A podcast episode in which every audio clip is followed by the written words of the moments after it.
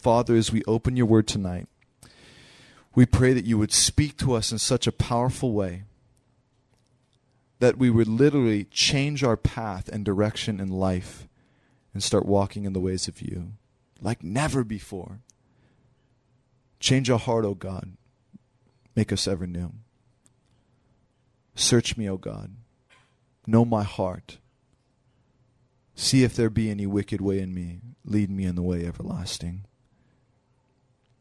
Bless our time together, please, Father. We pray in the name of Jesus. Amen. Amen. If you have your Bibles, turn to Ezekiel chapter 40. Ezekiel chapter 40. As you know, we have been going through the book of Ezekiel, and a random book it is, that's for sure. A different book than we're used to in the Old Testament, telling stories. Um, we see the crazy going down visions and judgment and slavery bondage for the Babylonians. Man, I'm going to give you a handout tonight. Um, and I don't know if there's, I, I do not think there's enough for everyone. So maybe you can share with the person next to you. You probably, if you want to take it home, you can. It's just a, uh, a quick sketch of what we're going to be looking at tonight. But um, yeah, just take one and pass it. Brian, can you? Thank you. Yeah, maybe take one. Try and share with the person next to you or uh, the people around you so that everybody can take a look and see. But Ezekiel chapter 40 is the text. Has everyone got one? You see there a map of the temple, diagram of the temple, the blueprints of a temple. And that's exactly what we're looking at tonight. Um, this chapter is a very interesting, different chapter.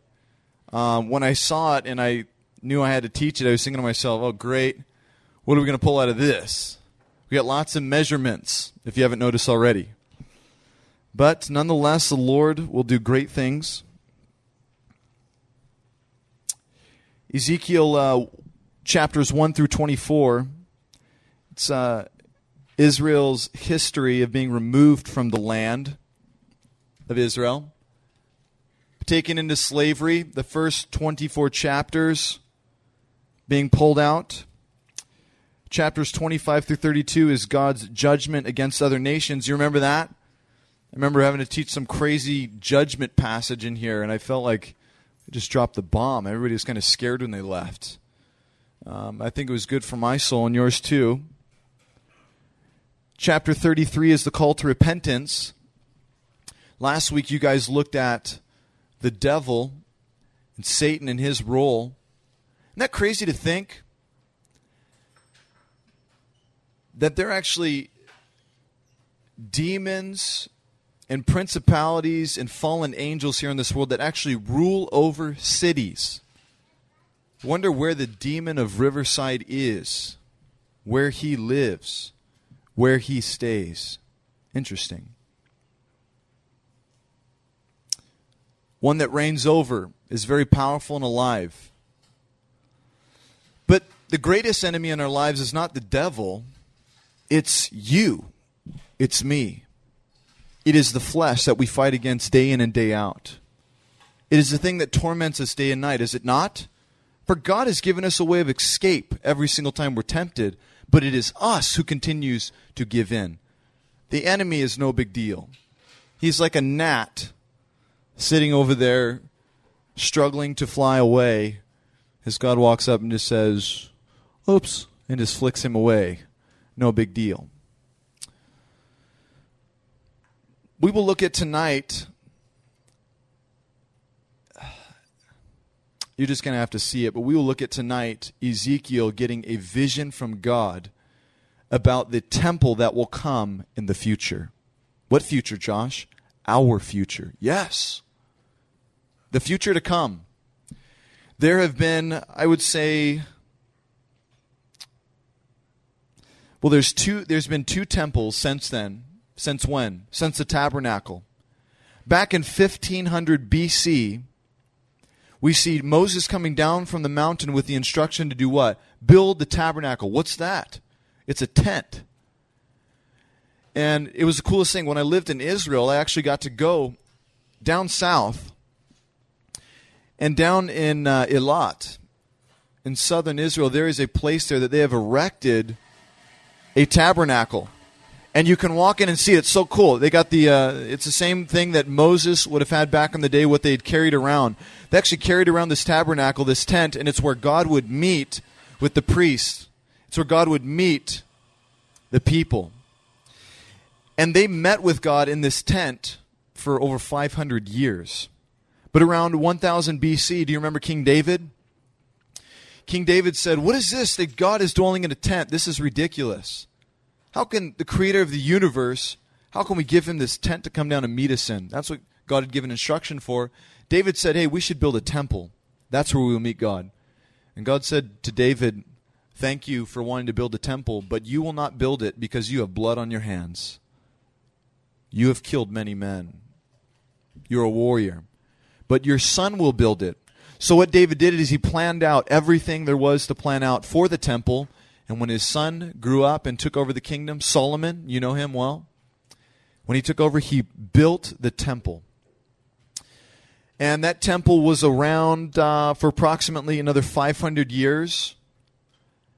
And I'm sorry, it wasn't around for that long. It was around for a very short time, actually, because the Babylonians came in and dominated the thing. They smashed it down.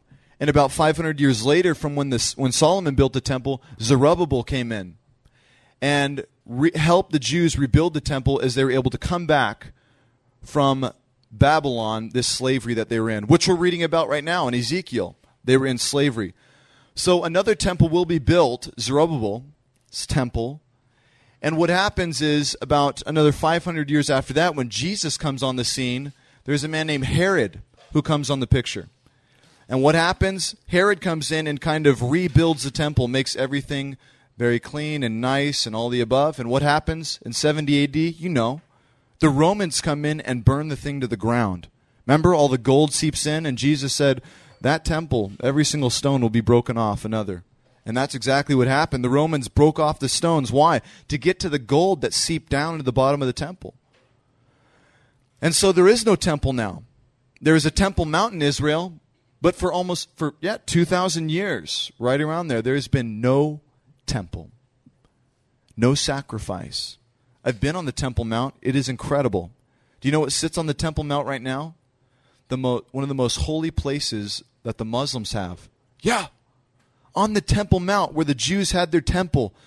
One of the most holy places, the Dome of the Rock, sits on the Temple Mount where the Jews' temple are supposed to be. Hey, no wonder they're at each other's throats, huh? But there's coming a time, yes, there will be two more temples. Huh?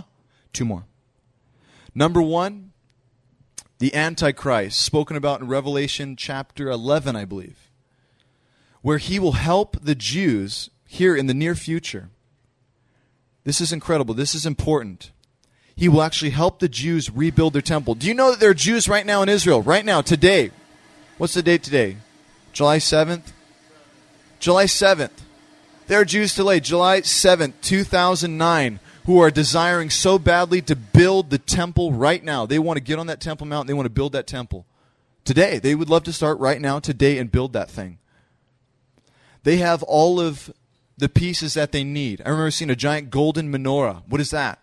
That's the seven candlestick that you've probably seen it. The Jews have it on all their symbols. The menorah, they have they have all the pieces ready for this temple to be built. And they're waiting for someone to rise up and help them build that thing. Day in and day out they wait. Isn't it amazing that we are standing in the day when the temple could be built? Do you know what that means? That means that Antichrist is on the scene. Could be very near, right around the corner. And we know in this temple, when this temple comes, there will be three and a half years of peace. And that the Antichrist, this man, who is Antichrist? Why do I keep saying this? This is a man who is completely against God and actually as the devil in him. He is the devil incarnate. And he will bring peace to the entire world. Did you know that? Listen to this. This is important. Just because don't forget these words, because when it starts to happen, think back on the things that I say to you today. There will be peace all the way around the world. The whole world, peace. Number two, there will be a one world money, currency. You won't need dollar bills anymore. You won't need change anymore. Just be a scan of the hand or a scan of the forehead. But he will help the Jews rebuild the temple. So when you see a man helping the Jews to rebuild the temple, watch close. When you see a man trying to bring, bring world peace, watch closely. That temple will be erected, but what will happen is, I'm not sure exactly what will happen to the temple. Maybe it will be knocked down there after the tribulation period in some way. But after this crazy time of Antichrist and, and all of that, there will be one more temple that is built, and it is the temple that Jesus Christ will actually reign in here on earth. Did you know that? In Jerusalem, there will be a temple built, and Jesus Christ, our King, will sit in that temple, and we will be there with him. And this is the temple we are reading about today. That's why I lay a foundation of all the different temples from the beginning to now, what will happen and what it will look like. And so this is the vision. Ezekiel is getting a vision from God of what the temple will look like after all of these crazy events that will happen in the future, the end times. After that, we will stand there in Jerusalem with Jesus in that temple. This is a temple. Isn't that crazy to think? Isn't crazy? You're all bummed out because you haven't got to go to Israel yet. Don't worry, you're going to be there, okay? I just want to see the place. Don't worry, you will and Jesus will give you a tour, okay? Now, it's very mystical and crazy to even say things like this, is it not? Me trying to speak about the future. I can't be dogmatic about these things, but these are the things that the scriptures point to. And so we want to be very clear about the things that the Lord is pointing to, trying to point us to. And so we're in Ezekiel chapter 40, and we're going to dive right in. We're back where? We're all the way back before. Um, um, um, um, oh, Solomon's temple has been built and destroyed by the Babylonians, and the Jews are in captivity. And here comes the revelation. I'm sorry, they're being set free. They've been, yes, there's been restoration to Israel. They've come back, and now we are reading about the vision of Ezekiel. Okay? Look at verse 1 of Ezekiel chapter 40 it says, In the five and twentieth year of our capt- captivity, or twenty fifth year, in the beginning of the year, in the tenth, in the tenth day of the month, in the fourteenth year after that, the city was smitten. And the self same day, the hand of the Lord was upon me and brought me thither. What are these days?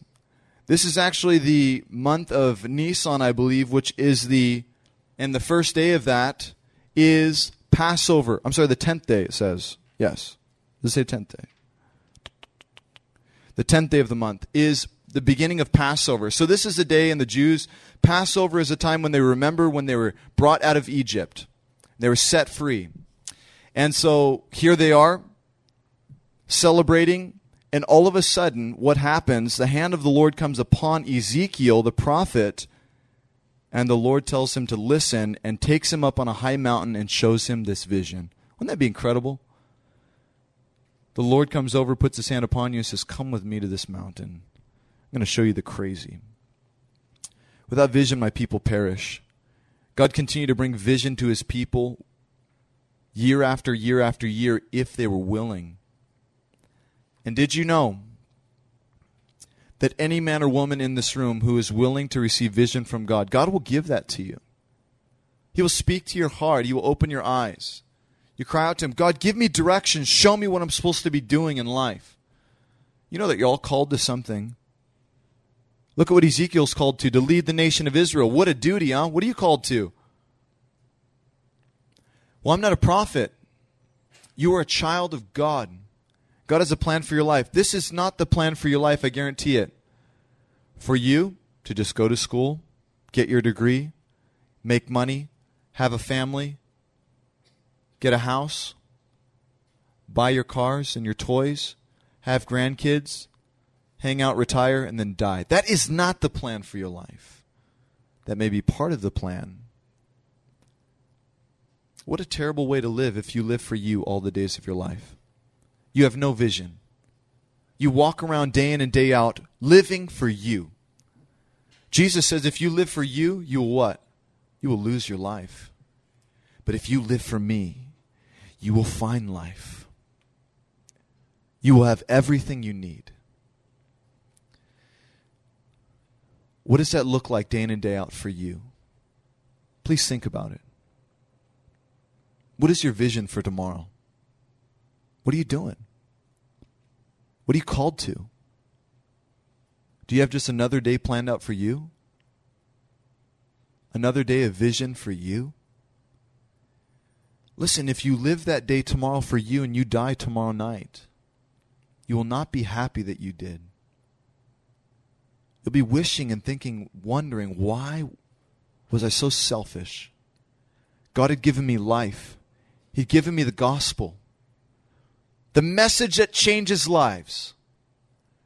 I kept it all to myself. If you had the cure for cancer, would you tell someone? If you had the cure for AIDS, would you keep it to yourself? You have the cure for this life. You have the cure for death. Shame on us if we hold it back. Shame on us if we stay quiet and live for us. You will regret it all the days of your life. Without vision, my people perish. God is giving fresh vision to Ezekiel, and praise God for that. God has come here to give you fresh vision tonight. I believe you've come here to receive that, so please listen. It says, as he brought him up, he put his hand upon him. In verse 2, in the vision of God brought he me into the land of Israel and set me upon a very high mountain. Okay, so where did he bring him to? Israel. Amazing. God set him on a high mountain in Israel. By which was the frame of the city on the south. And he brought me thither, and behold, there was a man whose appearance was like that appearance of brass. Okay. So there's a man standing there on this hill. God had taken him to this place, and there's a man standing there who looked like brass. He was shining. It was an angel. We know in Ezekiel chapter 44, it actually says that he calls the, this angel or this man Lord. And so the only conclusion of that, he must be the angel of the Lord. Who's the angel of the Lord? I believe a picture of Jesus in the Old Testament a picture of the king. The angel of the Lord is only the only angel that could be worshipped in any way, shape, or form because it is the angel of the Lord. It is not just any. You see Joshua bow the knee. Do you remember? When the angel rolls up on him? I love that story. But an angel comes here to Ezekiel, shining like brass. And it's interesting that angels come in the form of men many times, huh? Most of the time when they are seen, they look like a man. Interesting. There's a scripture in the New Testament that says, "Be careful that that you're on guard that because you might be entertaining angels." Meaning what? You could be out there just pumping gas one day, an angel walk up to you. I remember uh, a pastor was telling me about this time he was pumping gas and he didn't want to talk to the homeless man walking up to him. So he kind of turned the other way, kind of acting like he didn't see him, and sure comes right around and makes eye contact. Hey, can you help me out? You know, with some some change. He's like, oh, jeez, man. He's like, no, I'm not going to give you change, but you know, I'll buy you something to eat. You know, fed up, just wanted to get out of there. And so he goes in, he buys him something, he comes back out, and he hands it to the guy. And uh, the guy said something to him along the lines of, you know, something godly. And the pastor looked at him after he had said it and just received it, turned around, started walking back to his car, turned back around, the guy was gone. And he's sitting there baffled and bummed and struck to the core, thinking about that scripture that had come to him, the one that he knows. Knowing that you could be entertaining angels, you got to understand that God, they're God's messengers walking around this earth doing the work of God, probably giving opportunity for you to bless God and minister. We need to be on guard. They do come in the form of men many times. You never know. That'd be crazy. I wonder. I wonder. This angel was standing there whose appearance was like brass. And it says there in verse 3 with a line of flax in his hand and with a measuring reed, he stood at the gate. You see that? He had what? The line of a flax. What's that? This was like the long measuring stick. Okay? And the reed was like the short measuring stick. That's just the way it works here in this chapter. I don't have any other specifics than that. The flax is the long measuring stick. The reed is the small measuring stick, okay? That's what it seems like. That's it. In verse 4, and the man said unto me, Son of man, behold with thine eyes. This is important. Listen to this. The angel says, Son of man, behold with thine eyes. See with your eyes, hear with your ears, and set your heart upon all that I shall show you. Did you hear that? Eyes, ears, and heart on all that I'm about to show you. For to the intent that I might show them unto thee art thou brought here. Declare all that I show you to the house of Israel. Okay. So the angel says to him, Listen up. Ezekiel, boy, listen to me. Keep your eyes on me, keep your ears focused, and get your heart turned. Listen to all that I tell you. Because what I'm about to tell you, you are to tell to the children of Israel. What a word, huh? What if I come here tonight saying, hey, get your eyes up here, focused. Get your ears turned this direction. Get your heart focused on the things of God. Because what I'm going to tell you, you need to tell to someone else. Hey, many times we walk into a study and our eyes are wandering. And many times our ears are in other places. Many times our hearts are far from God. Listen, family, this is important. If you've come here tonight and your heart is not in this, you're wasting your time. I don't need more people here in this coffee shop. It's taking up space. There are people who would like to sit down on chairs.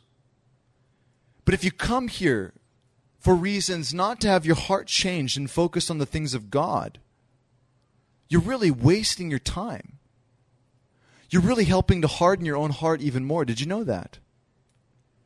Because as I speak to you and it just bounces off your heart and you're just like, oh, another message. I heard this. I'm just going to keep doing the same thing. When I walk out of here, I'm not going to change. I'm just going to keep doing the same thing. I'm not really ready to make radical changes in my life. You are wasting your time here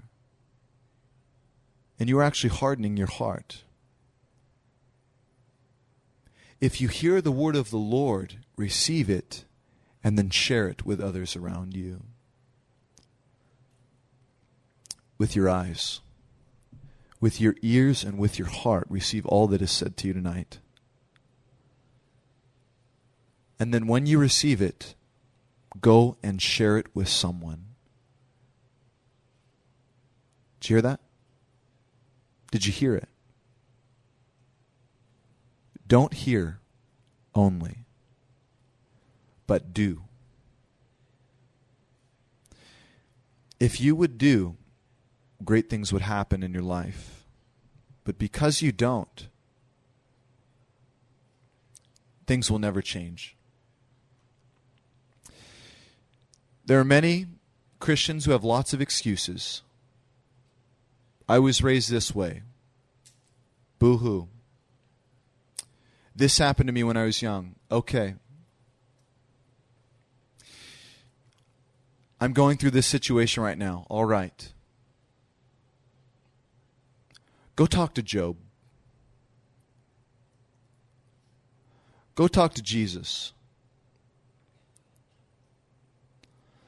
Go talk to the men in the Bible who everything was stripped from them even though they were faithful and righteous in all their ways. I'm telling you tonight that you should never come into a Bible study ever again unless you have ears and eyes and hearts to hear what God would say to you. Don't ruin yourself. If you're not ready to receive a message, then don't do it. If you're not ready to open the Word, don't force yourself. You're heaping coals on your head. You're becoming bitter to the things of God. Don't become legalistic in your walk. Don't bow down if you don't want to. Walk in the ways that you desire. If you desire to do these things, then do them with all your heart. Yeah, I wake up in the morning and I my flesh doesn't want to, but my spirit desires it. And so I'm going and I'm going to receive. And I'm going to walk close to God. But if your heart is not in it, you're wasting your time. You've got to change your mind. You've got to change your heart. You've got to get your eyes and ears focused on the things of God every time you enter into worship every time you hear the Word of God. When you walk out of these doors, you've got to be listening to the voice of God. You can listen all you want. Hear. Look at I'm talking right now. You hear this? You hear these words? I'm talking. There's words really coming out of my mouth right now. Your eyes are really looking at me. You see this? See this exchange? I see you. Sal, I see you. I see you. But what does it come down to? The heart, doesn't it? That's what matters.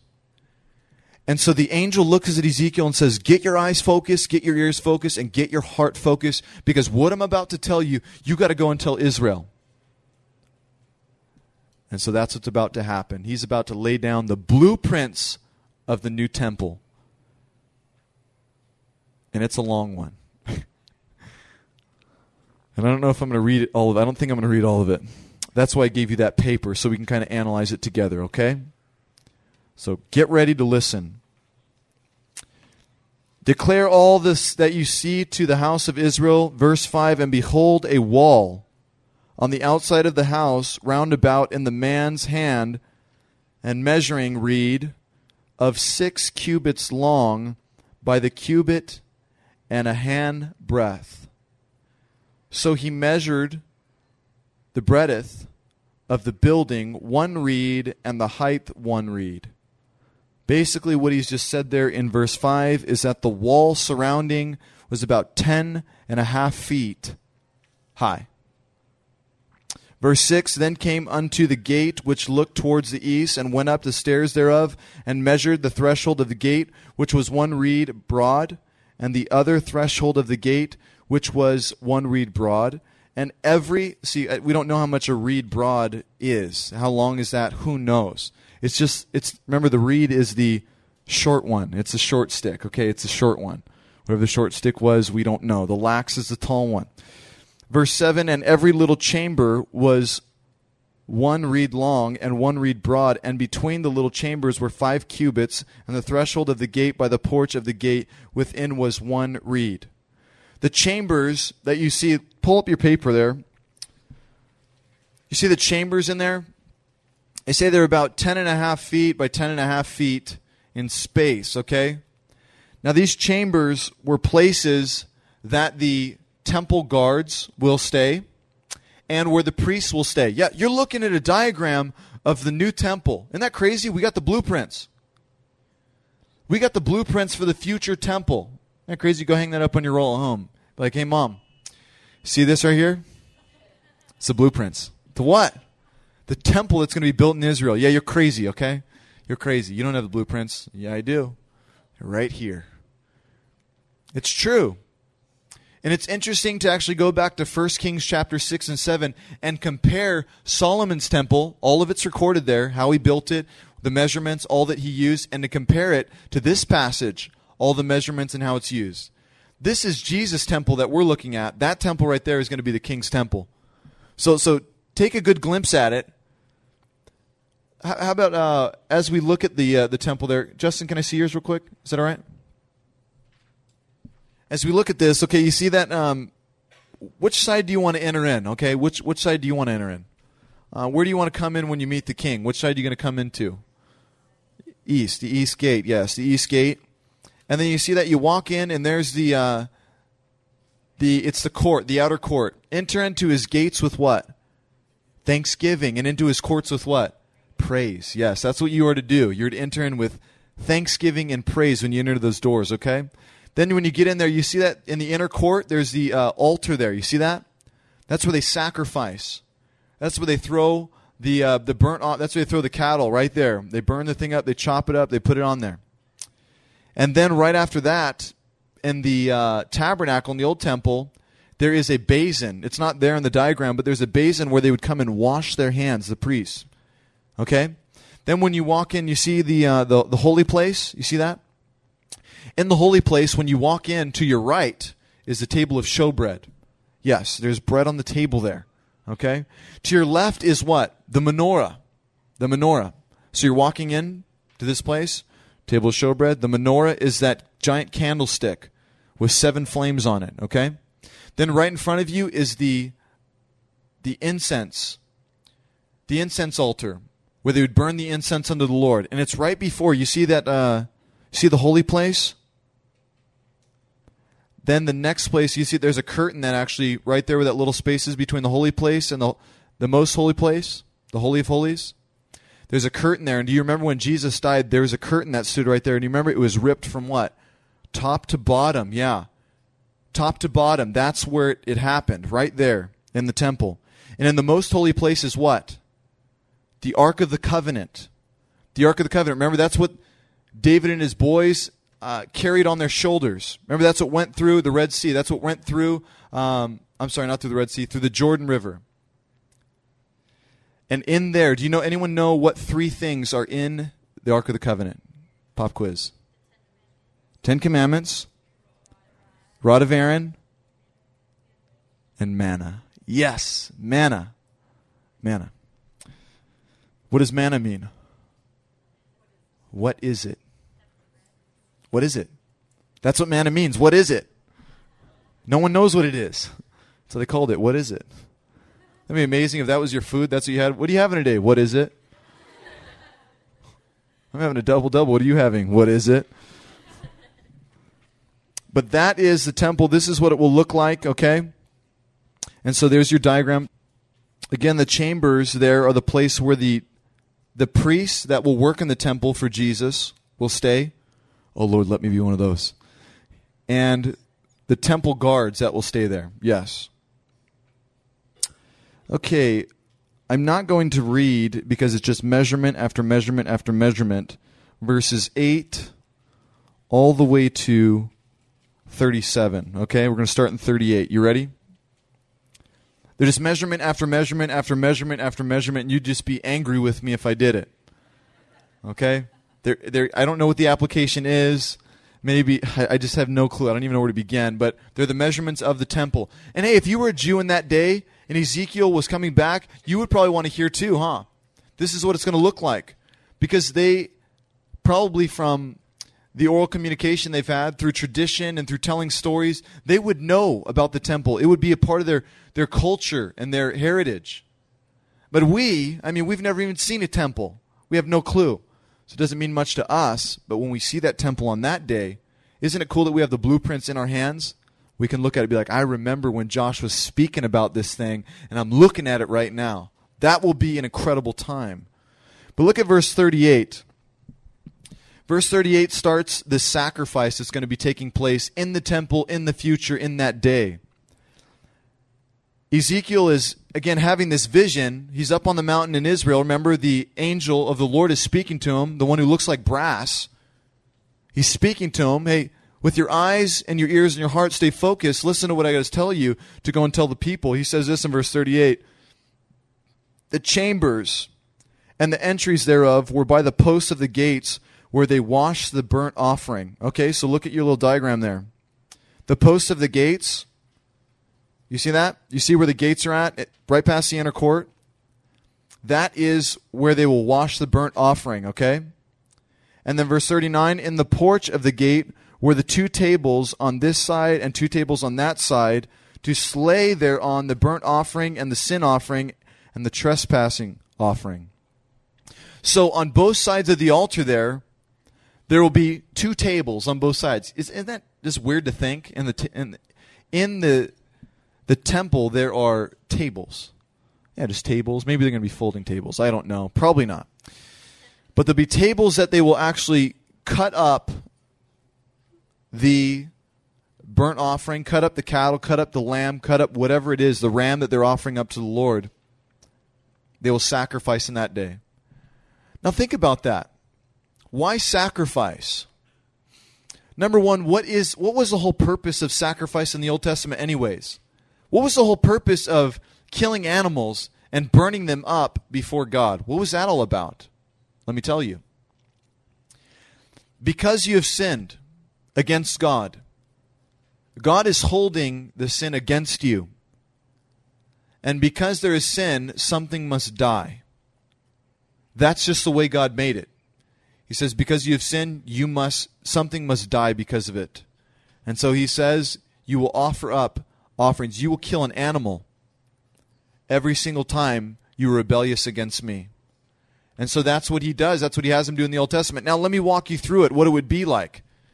Can you imagine having to bring an animal let's let's just say what if i told you um, what if we were back in old testament times i said next week all of you will bring an animal here um, you will bring this section over here will bring dogs yeah isn't that crazy and this section over here will bring cats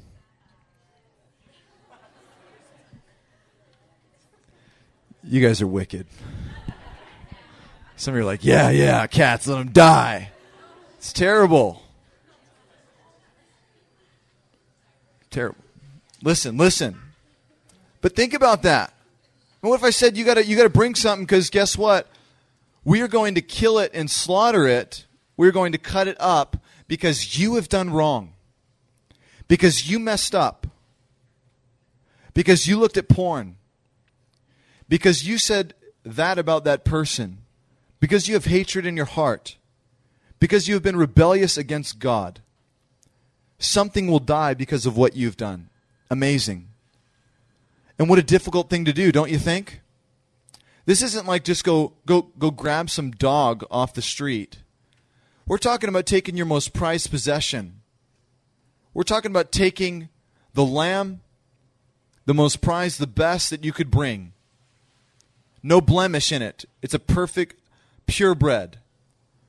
You got to bring that, and we're going to slaughter it because you have done wrong. That's the way God said it had to happen. And so that's what they did year after year after year. They would sacrifice all the time. And then what happened? Messiah came. Behold, the Lamb of God who takes away the sin of the world. And he was now what? The ultimate sacrifice, was he not? His throat was slit. He was chopped up. He was put on the altar. He was sacrificed to God for your sin, for what you have done, so that you can go free. So the question is, why would they start sacrificing again in the future? Right? We're all forgiven. Why would they start sacrificing again? Why would they go back to sacrificing in the temple? Here's the reason. Number one, people in that day, as they sacrifice, they will be reminded of what Jesus did. They will look into that temple and see those sacrifices and be forever reminded that Jesus Christ, our King, is the Lamb. As they see the Lamb slain right there on the altar, it will be a spectacle for the world to see. This is what happened. This is what the King did. Do you see the little um, the places there right next to the altar. You see that there's there's like two places there where where it says a choir will sing or something like that. Do you see that on your diagram? Does it say that there, Liz, in the little box? What does it say?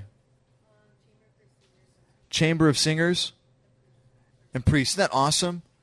People will be singing and exalting, praising God while sacrifice is going on, lifting up the Lord, helping us to remember what Christ has done. We take communion now, don't we? To remember Christ, yes. But in that day, there will be sacrifice every single day. And number two, I don't know how educated you are on the thousand year reign of Jesus Christ in the future. I don't have time to completely go into it, but listen. This thousand year reign, let me try to give you a quick, just let me try to give you this overview if I can. Sorry, a lot of information tonight, I know.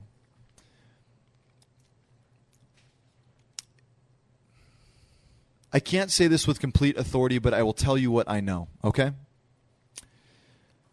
The next thing that is to happen in our lifetime that I know of, that I believe, which I think, is that Jesus Christ, our King, is supposed to come back on the clouds, like he, it could be tonight, you know?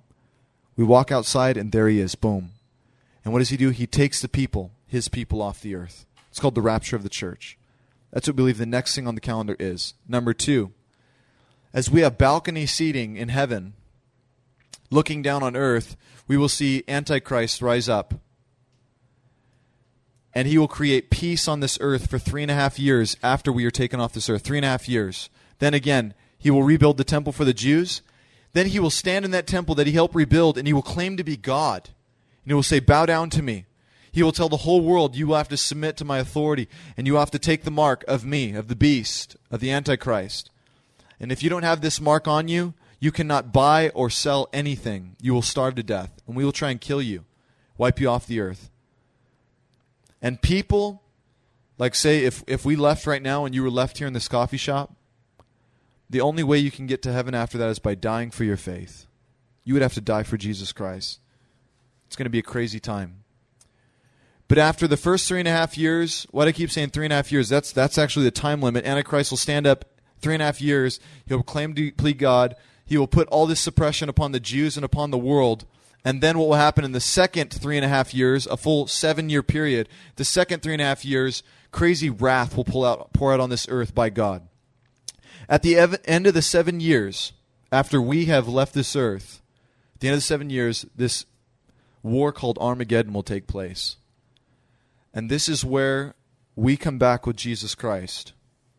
We, his people, come back with him as he rides down on a white horse to this earth and the and the it's crazy. The nations of the world will actually try and fight God. And he will wipe them off the face of the earth. It will be completely done. And when it is finished when he has wiped it all out Jesus will then establish his kingdom over there in Jerusalem. And he will build this temple that we've spoken about right now. And we will reign with him for 1000 years here on this earth. And this is what will happen during those thousand years. It says that the lion will actually lay down with the lamb, meaning that their animals won't fight. There will be no murder. There will be no bad here on this earth. You can rebel against Jesus, but he's right there in your face. The king will be on the earth. And you can rebel against him, but it's the most foolish thing you could ever do. You will know that there's sacrifice going on over in the temple. Why sacrifice? Why would they need sacrifice? Because think about it, in a thousand year time, that's a long time, huh? Like from from one, the, the first from year one to a thousand, or from a thousand AD to two thousand, that's a thousand years. That's a long time, huh? Our nation's only been around for what? A couple hundred years? I mean, this is incredible. That's a long amount of time. And the earth can repopulate in a thousand years now, can't it? And people will not be dying in that time either. They will be able to live because there won't be this sin. It will be peace and prosperity. And so what will happen is, hey, in 200, 300 years, how many kids can you have? Jeez. 400 years, how many kids could you have? Jeez. So the earth will be repopulated very quickly. But think about it people who are born in that time of that thousand years, they won't know all that has happened before. They won't know what it means. What is sacrifice? What is who is this Jesus? What are you talking about? He laid down his life. What does that mean? And so this sacrifice that will be taking place will be a testimony to all of them that the only way sin can be taken away is that something must die. And the reason why this is done is because that one, the king in there that sits in there on the throne, can you imagine? We'll be there in that time, walking around talking to people here on this earth. Yeah, you know the king.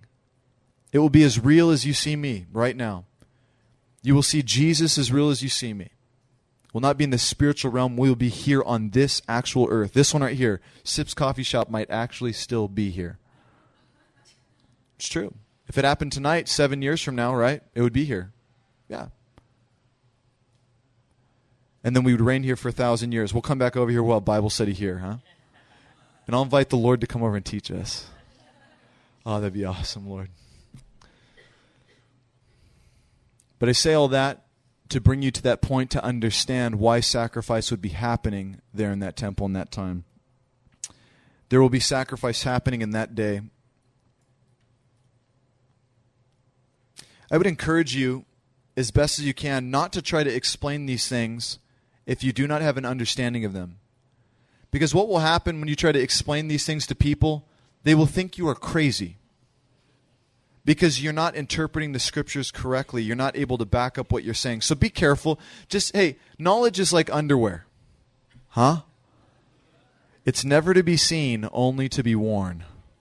Uh huh. Never to be seen, only to be worn. Yes, knowledge. You, people don't need to see all your knowledge, how smart you are. Okay? That was terrible. I know. I, dang it, man. Shouldn't have said that. Whew. Verse 40. And at the side without, as one goeth up to enter into the north gate, were two tables. On the other side, which was the porch of the gate, were two tables. Four tables were on this side, and four tables on that side, and by the side of the gate, eight tables were upon they slew the sacrifices. And the four tables were hewn stone for burnt offerings, and a cubit and a half long. A cubit is approximately 18 inches. And the measurement of a hand that they use is approximately three inches for you Bible scholars, you students who want to do the calculations and figure out how big these things were. Um, it says in verse 42 the four tables were hewn stone, so they were actually stone for the burnt offering, and a cubit and a half, or 18 inches, and half of that, plus 9, which would be 27 inches long. Whereupon also they laid the instruments wherewith they slew the burnt offering and the sacrifice. It's not a beautiful thing to to kill something. I don't know if you've ever done it before, an animal of any type. I remember when I was in Israel, my buddy showed me a video of Yom Kippur. It's Yom Kippur, the Day of Atonement. So one day in Israel when they try and Jews actually try to sacrifice, and I watched this video of them sacrificing chickens. It's crazy. I wish I had, I have the video at home. I wish I had a little screen right here. I'd show it to you. It is, you wouldn't be able to watch it. These chickens are just like going everywhere, you know, just trying to, and they pin these things down, hold their legs, in it, and then they take the most sharp knife and they, they slit the throat. They hang the chicken upside down allow the blood just to pour. And it's supposed to be a picture, again, of sin being offered up and taken care of to the Lord. It's happening. And, uh, man, I, re- I was going to, yeah, I'll tell it. Want to hear a story? Well, me and my buddies, we first went hunting, our first time ever. We had 22s. We were out there hunting away, and uh, with our little 22, you know, rifles. It's, it's, that's like the smallest, you know, rifle you can buy. It's like these little, almost BB gun like rounds. Well, anyways, the rule was if you if you killed a bird, you had to pop its head off. That was just the rule with the guys. And I ended up killing this little bird, man. I, I don't know how that was just the one that was in my sight. And I remember when I, because I, I got to be a man, right, in front of the guys, dumb. I, I tried to. He's just like it's easy, man. You just you just pop. You know, just, I I try, and it didn't come on. It was like the most miserable thing I've ever done in my life. I'm telling you, you animal lovers, it's like, I hate you, Josh. I hate you. But I just remember thinking to myself, this is so disgusting, and I don't even know how I could go through with this. Again, ever. Never. But thinking to myself to have to sacrifice an animal of any type would be miserable. And I can imagine even the priests having to do that over and over and over again. You know what I'm talking about? Over and over and over again. What a bummer. Because someone has done something wrong. Now, listen, family. You've got to recognize what this means for us today, right now. Has Christ not laid down his life for us? Have you forgotten that Jesus has laid down his life for you today? Have you forgotten the blood of Christ that wipes away the sin, who sets you free? Do not ever grow weary or cold of these truths. This should be your number one in your life till the day that you die. You should exalt this in your life every single day, day after day after day. Don't ever grow cold of killing an animal. Don't ever grow cold of sacrificing. Don't ever grow cold of seeing Jesus nailed to that cross. Don't ever allow it to happen. This is what happens when I sin. I fall on my face again and I say, Father, O wretched man that I am, look at me, Father.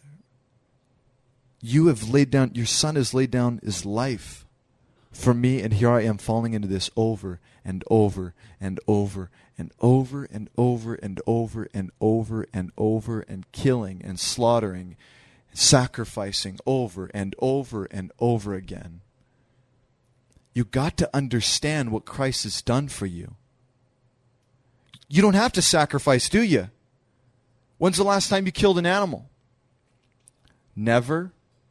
Because you don't have to sacrifice, because one was sacrificed for you. You must understand that and be thankful for that.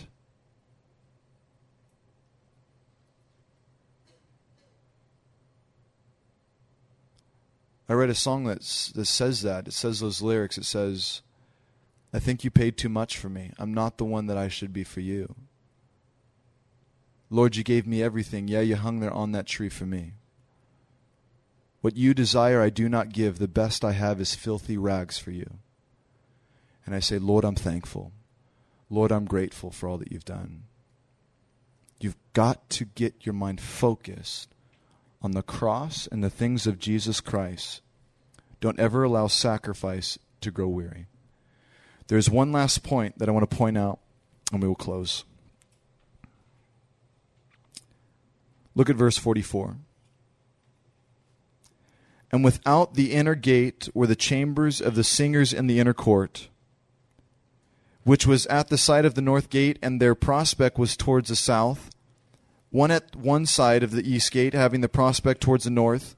Verse 45 And he said to me, Who? That man, that angel of the Lord, said to me, This chamber, whose prospect is toward the south, is for the priests and the keepers of the charge of the house. Verse 46 And the chamber whose prospect is towards the north is for the priests, the keepers, the charge of the altar. These are the sons of Zadok among the sons of Levi, which come near to the Lord to minister unto them. Did you notice that? Look at verse 45 again. In the south is who? priests, the keepers of the charge of the house, they take care of the people.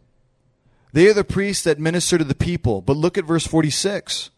To the north for the priests, the keepers of the charge of the altar, these are the sons of who? Zadok. And what do they do? They come near to the Lord to minister unto him. Isn't that awesome? Their sole role and purpose, the priests of Zadok, are to do what? To minister unto God. That's what they do.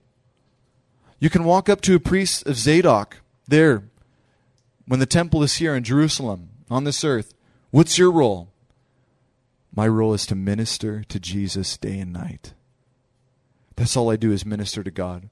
Well, what do you do for the people? Nothing. All I do is minister to God.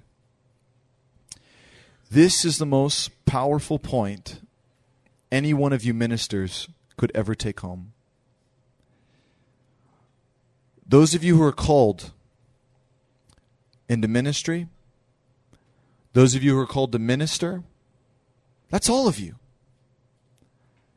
The first thing you are to do is to be a priest of Zadok. You are to minister unto God. This is important. You can never, listen, you can never, listen, please. You will never be able to minister to people until you minister to God.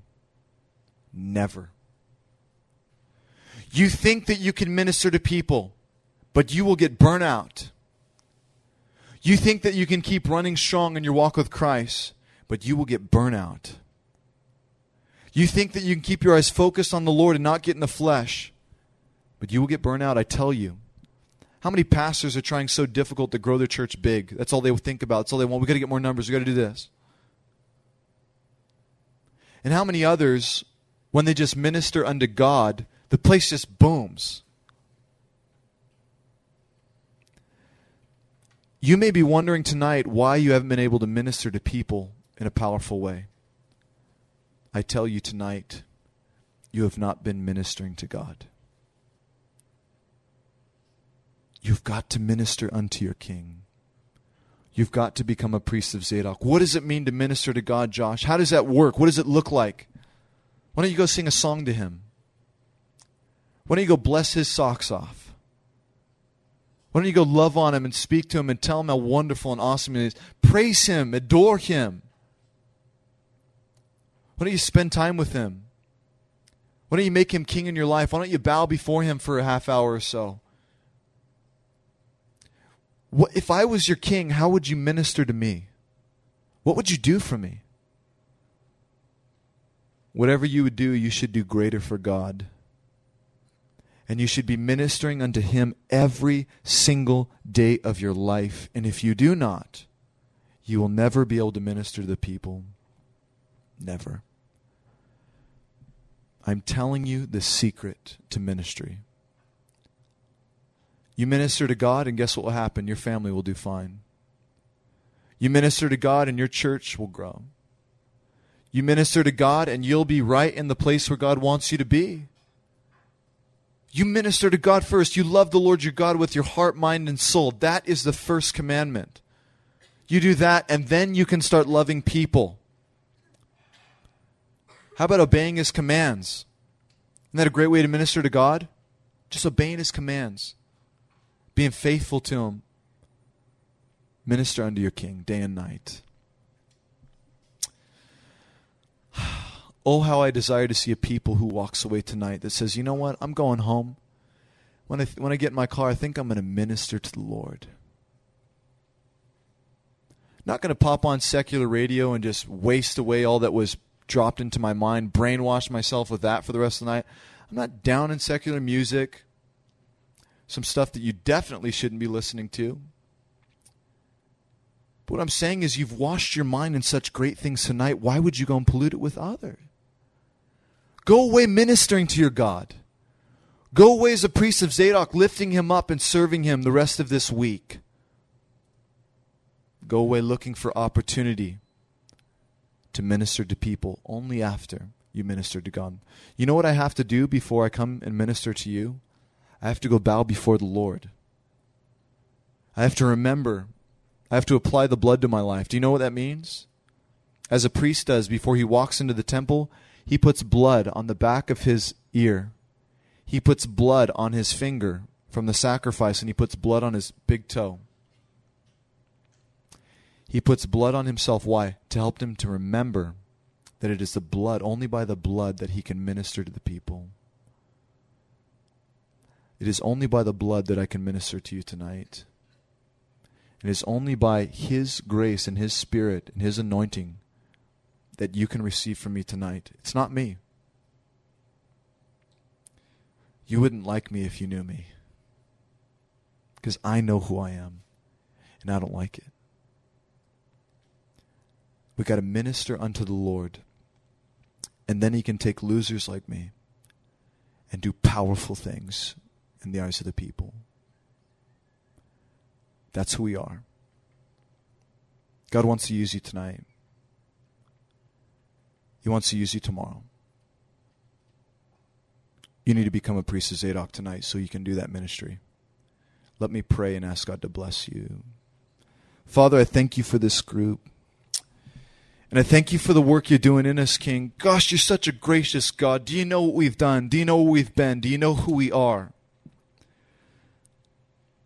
I know I'm not worth much, but I give you all that I am. I'm not the most faithful, but I'll try with all I can. Please help me, O Father. With you, I know I can. Empower me, Master. I want to show the world your hands. Oh God, as we minister to you, empower us by your Spirit, cleanse us of all unrighteousness, and help us to be a light to this dying world, to everyone who needs it, oh God. Be gracious to your people, please, Father. Hear the cries of our hearts. Hey, those of you who desire to be a priest of Zadok and to have your soul ministry be unto God, so that you can have the ability to minister unto people. Maybe you need to go minister to God for a week and stop ministering to the people. Maybe you need to be quiet before the Lord and just minister unto Him. If that's you tonight, I just want you to pray within your own heart as I pray for you. You just say, Yes, Lord, that's me. Help me, Lord, please. Bow your heart before God tonight. Say, I'm fed up with my life. I want to walk towards the things of Jesus. Sick of wasting my time and my life. Lord, I pray for these that right now in their hearts are saying, Yes, Lord. Yes, Lord. I pray that you would fill them with your spirit new and afresh, that they would have a new song on their heart to sing to you, and that God, you would refresh them, please. Repent, therefore, that times of refreshing may come in the presence of the Lord. And God, that they would walk in newness of life from this moment on. Tonight they would go home ministering unto you, waking up ministering at their work, waking up ministering to the church, waking up ministering to their friends and family members, but first blessing you. So please be with us as we go, Father. Thank you for the work you've started. We're not leaving without you, King. So please use us to do great things for your glory, for your kingdom, for your majesty, for your name's sake. We pray in the name of Jesus. Amen. Amen.